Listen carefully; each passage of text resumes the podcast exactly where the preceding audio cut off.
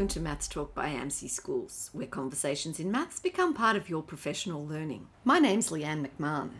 Today's podcast is brought to you by AMSI's very own series of textbooks, the ICE-M books. That stands for the International Centre for Excellence in Mathematics. The ICE-M Mathematics series develops a clear understanding of mathematical ideas and concepts for students with a range of abilities, needs, and levels of interest. The textbooks have been developed to provide a coherent and solid development of mathematics ideas to support the transition from primary to secondary school. You can find more information about the ICE-M books at schools.amsi.org.au or click on the link in our show notes.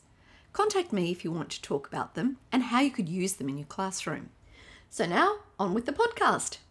Today we have a real treat for our regular listeners and new converts alike a podcast that was recorded at the end of 2019 and seems to have become yet another victim of COVID.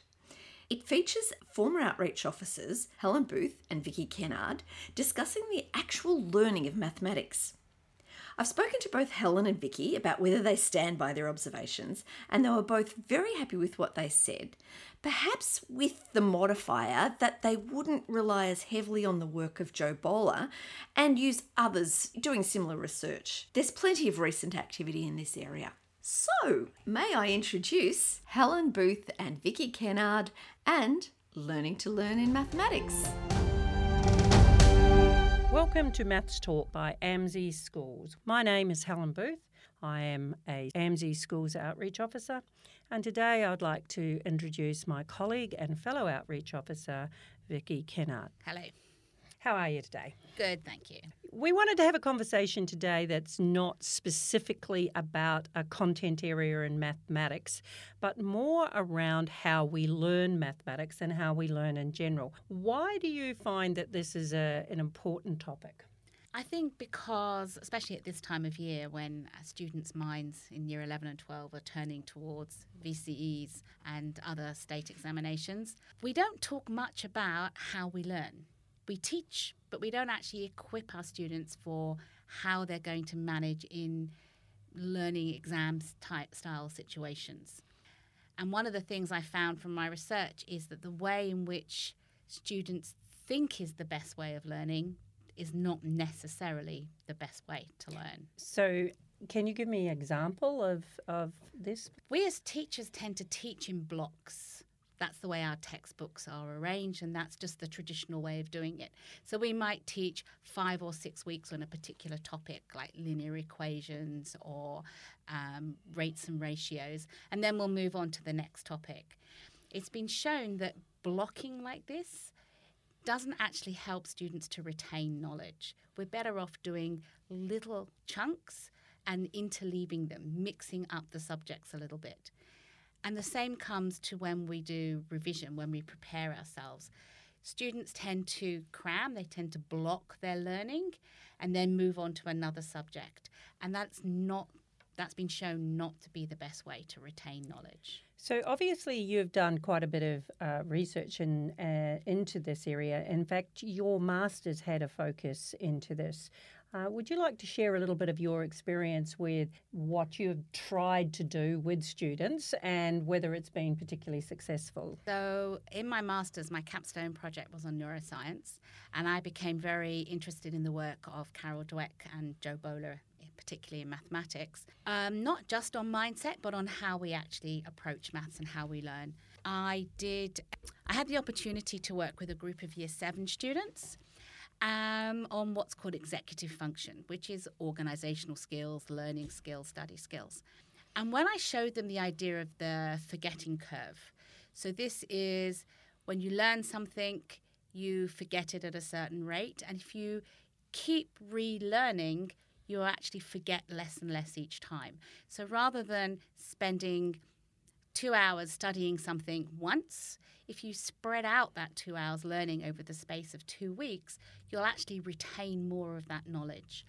So I showed them this, I talked to them about this, and they all looked at me, nodded, and said, Yes, but we're still going to cram the night before. It, it's a very hard concept to get across that little and often is better than staying up late and cramming for a, before a test. So, how would you describe that students commonly uh, study? How do how do they organise themselves and prepare themselves for exams, particularly as you said for those students who are about to go into their year twelve exams? I think students tend to do their learning close to the exams because they're worried about forgetting.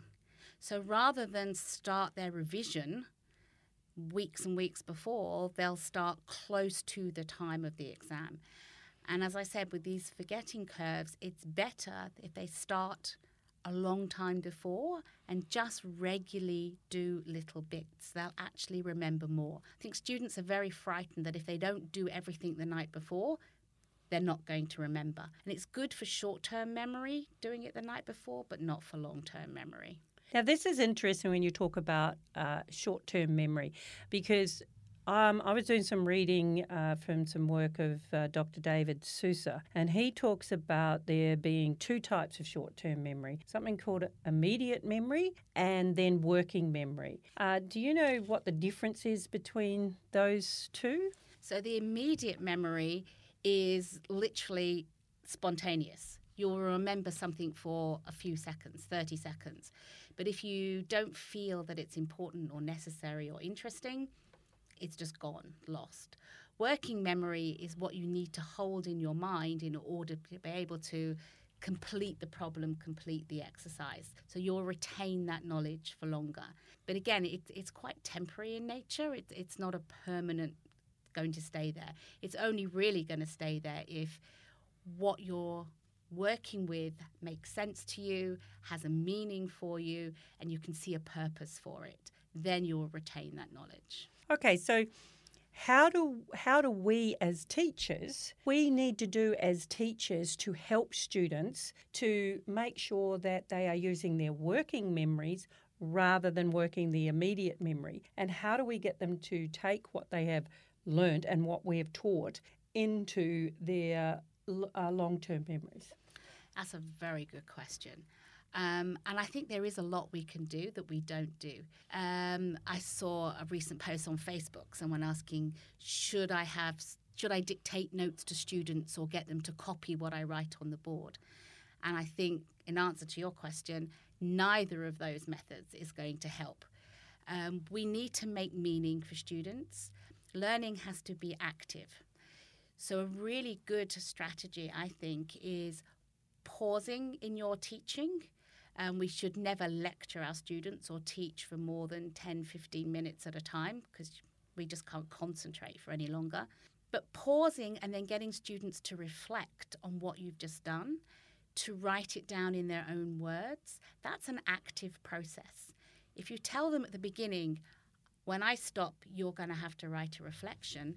They're going to have to be thinking differently about what you're saying because they know they're going to have to retain that knowledge. Getting them to actively write it down does two things. First of all, it helps them to organize their thoughts and to fix some of those ideas.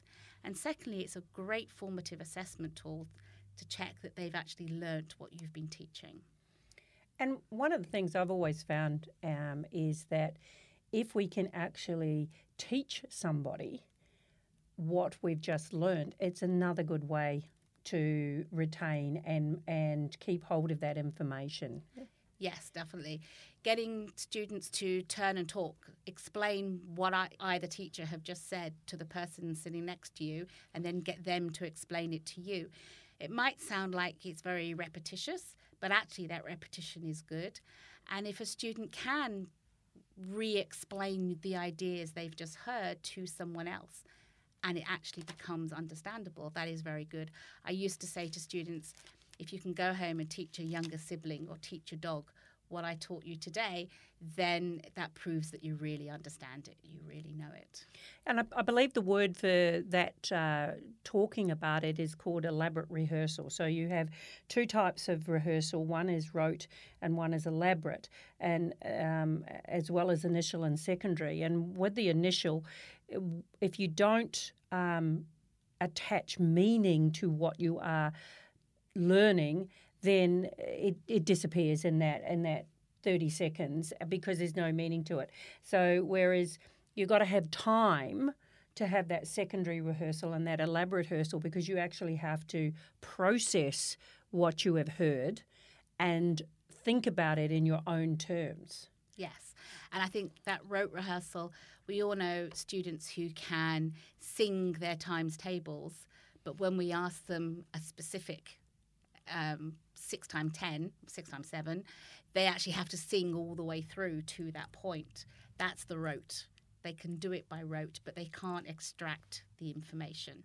Yeah, so they, they, can do it in sequence, but they can't actually take it out of sequence. And so there's that that importance of making the meaning. Um, and, and, so, ha- what else could teachers do to help students to ensure that they are one making sense of it, and two uh, making sure it has meanings when they're introducing something new? Making it relatable. We always struggle in maths to come up with um, where am I going to use this in real life and giving contexts, meaningful context of where they might use the mathematics. That is a struggle. But also relating it to things they've done in the past. So, again, that's another idea of this interleaving, not siloing us op- t- our topics. So, you teach algebra one day, you teach equations another day, you teach something else another day.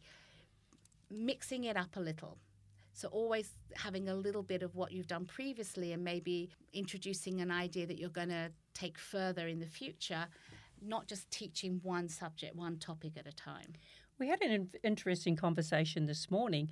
Uh, a, a feed came up about worded question, worded problems. And in the office, we certainly had a bit of a, a conversation about that. Uh, could you sort of elaborate a bit on that, please? Yes. So there was a question. Um, I think it was a Twitter feed. Um, do we ever have worded problems? And we were all saying, well, surely all maths is worded problems. I mean, in, in real life, we never get a question in real life three times nine we would only ever get that in a context. It would only ever occur in a context.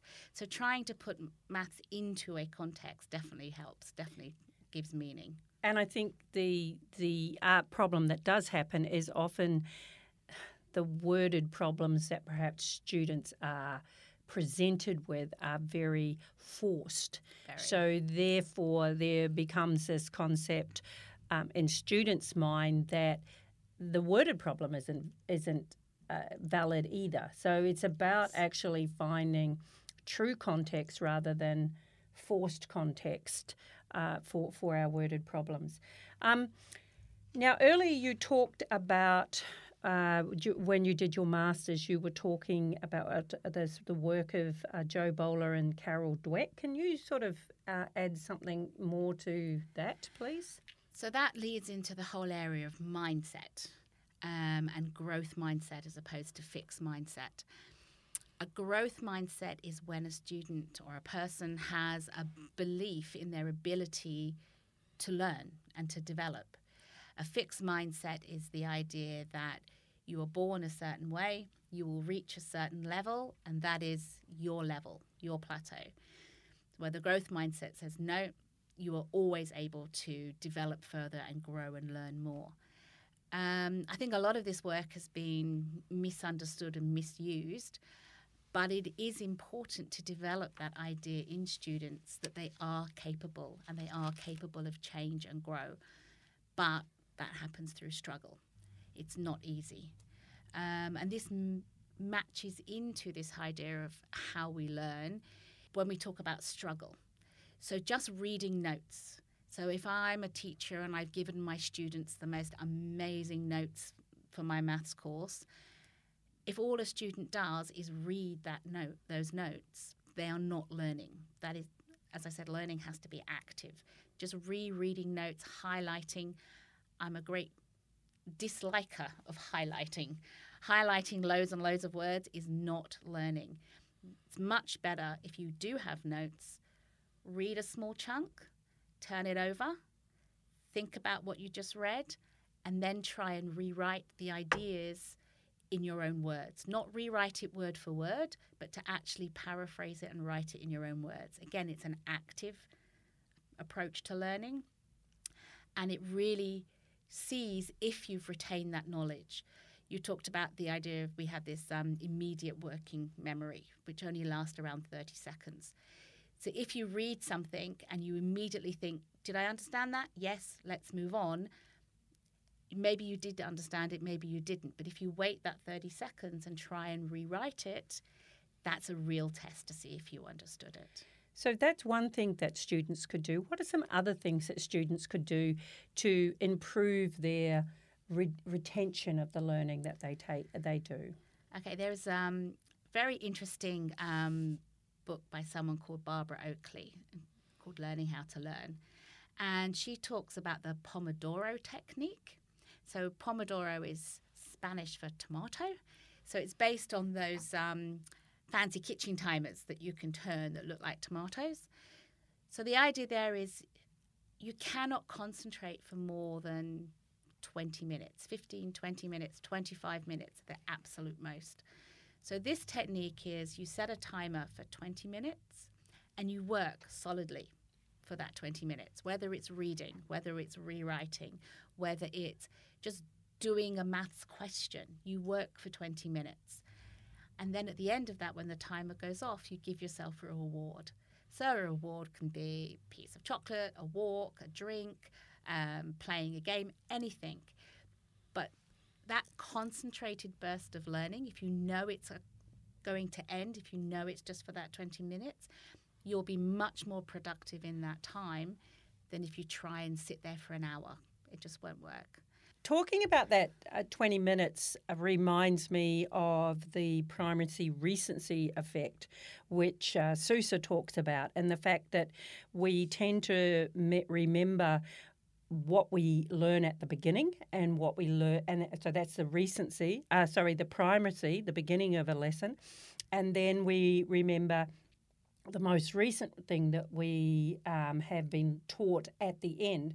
So if we have a huge long lesson say say we have a 90 minute lesson and we spend the whole time with the teacher uh, lecturing or going through um, examples and that sort of thing there's very little really productive learning that occurs in that lesson because once the primacy component is gone, uh, it, it, he refers it to downtime.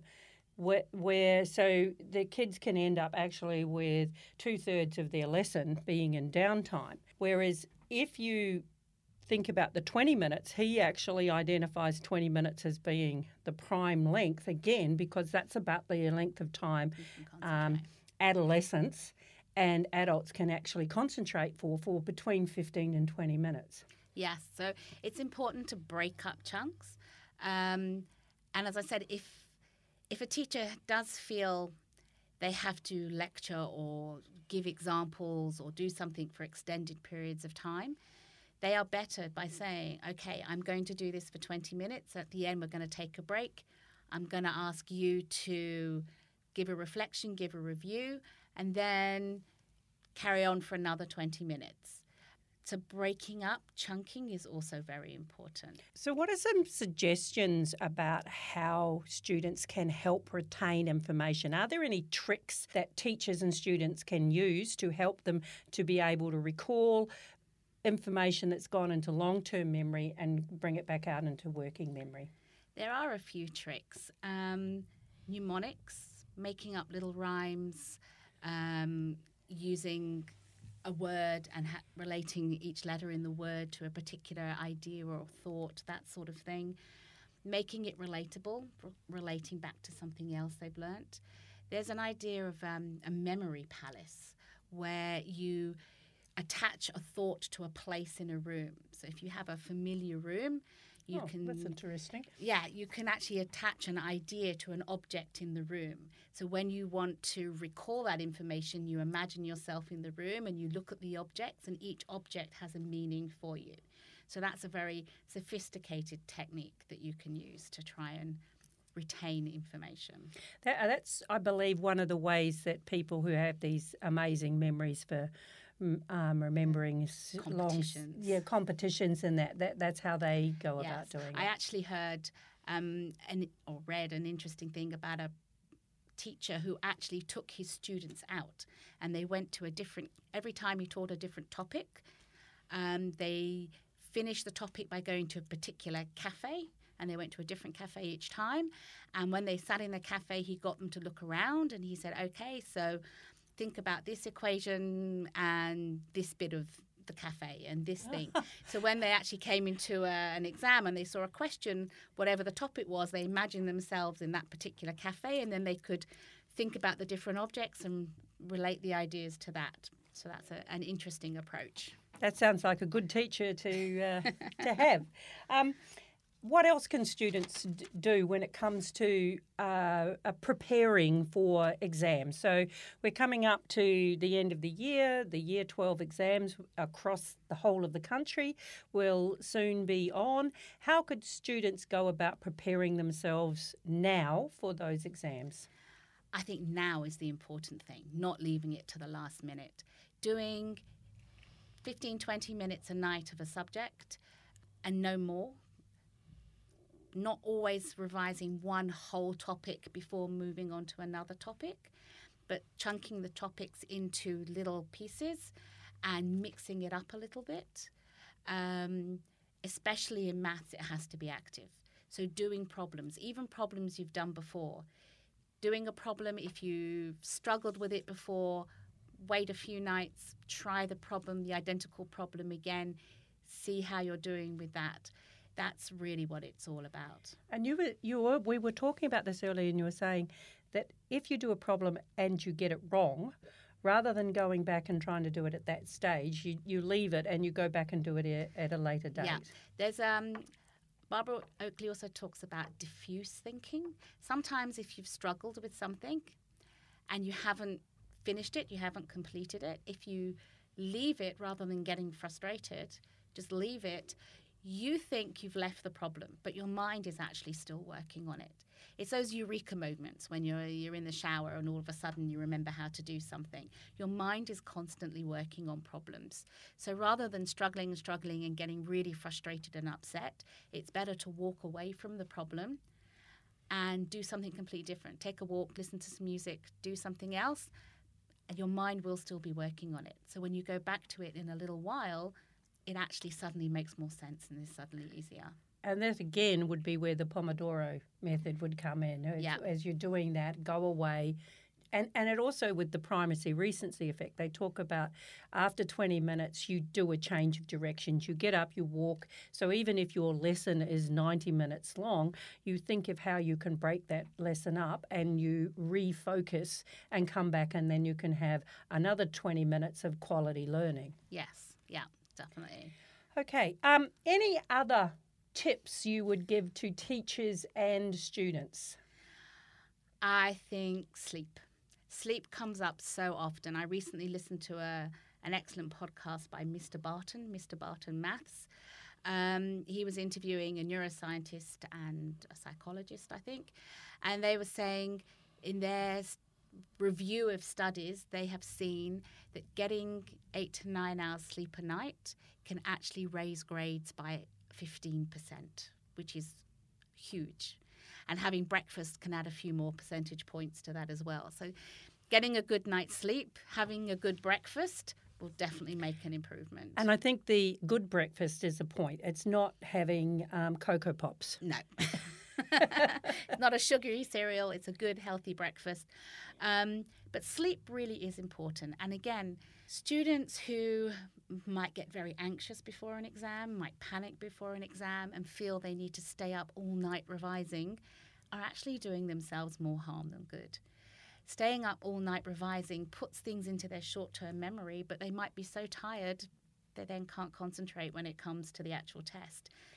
And that's an interesting thing talking about that anxiety because the other thing that often happens is if you're feeling anxious about something, your your brain is using up all this energy thinking about how anxious you're feeling about it, and there's no space for the working memory to exist. Uh, and I can relate to this in um, a very personal way. I remember many years ago when I was doing my school certificate, I did the first exam, which was English, and I walked out of it going, oh, you know, I'm, I'm going to fail, I'm going to fail because it was too hard. And I got home And I said to my mum, you know, oh, I'm going to be a disaster. And she kicked me out of the house. And we lived on a farm and told me to go down the river. And I went fishing. And I spent the afternoon, instead of studying, actually went down the, the river and uh, went fishing. And then came home, read through my notes for the exam the next day, and walked in saying, I can do this. I, yes. I know what I need to do and I am competent at doing this and I did, and I came out with a score that was more than 20 marks higher than my English one, where I'd panicked. Another good technique for overcoming anxiety is actually to spend the first four or five minutes, um, if you really are anxious, rather than attempting to answer the questions, just write down about your anxiety. If you actually write a few lines about, I'm really anxious, I'm really worried, and get those feelings on paper, you then actually got rid of those feelings. It's been shown if you write for a few minutes about how anxious you are, when you actually then start looking at the questions, that anxiety has left you. You've put it on paper, it's gone. So that's an interesting technique to use for those students. Oh, thank you. Um, yeah, I, I, they talk a lot about uh, writing and mathematics. We, we tend to separate maths and uh, English, and we think about maths as just being about numbers, but one of the other techniques that uh, is identified as helping kids to retain their mathematics is not only talking about it, but actually writing about it. One of my biggest problems, one of my, my biggest bugbears when it comes to maths is that we do give students worksheets where they just fill in boxes with numbers but we should be answering in sentences. Again, that's putting the maths into context and making it um, more relatable. The answer is not seven, the answer is seven boxes of eggs we, we need to get students to write and to explain their thinking. That is really important. And I guess that comes back to something that we've talked about in other podcasts about the importance of what is the question that actually being asked by the mathematical equation. It's not just 12 divided by 4, it's actually asking you how many fours are in 12 or 12 how many fours. Yes. So once you have a question, you, you can actually then yeah and and you can say does that make sense? Because that's the other thing that quite often happens. If kids are just learning procedure and they've just learnt the procedure of what they're doing they go through but they don't actually look in, at the answer and go does that actually make sense? And they'll accept things that aren't making sense or don't you know and, yes intuitively. And then when you come to mark a test and you see the mistakes and you think, if only they'd read the question, yeah. they would know. But that's a whole nother podcast on numberless problems and, and things like that. Well, I think that's probably a good place to leave it. We've been talking today about learning how to learn with a specific focus on mathematics. If you have some thoughts or questions about today's episode or some suggestions for future episodes, why don't you get in touch with us? Just go to our webpage, calculate.org.au, click on the podcast menu tab, and on the page you'll find a webmail option. You can leave some questions or feedback there. If particularly if you're interested in perhaps us exploring the neuroscience component of learning how to learn, that would be great fun. So thanks again, Vicky, for coming in. Greatly appreciate it. And we'll look forward to speaking again. Okay. Bye.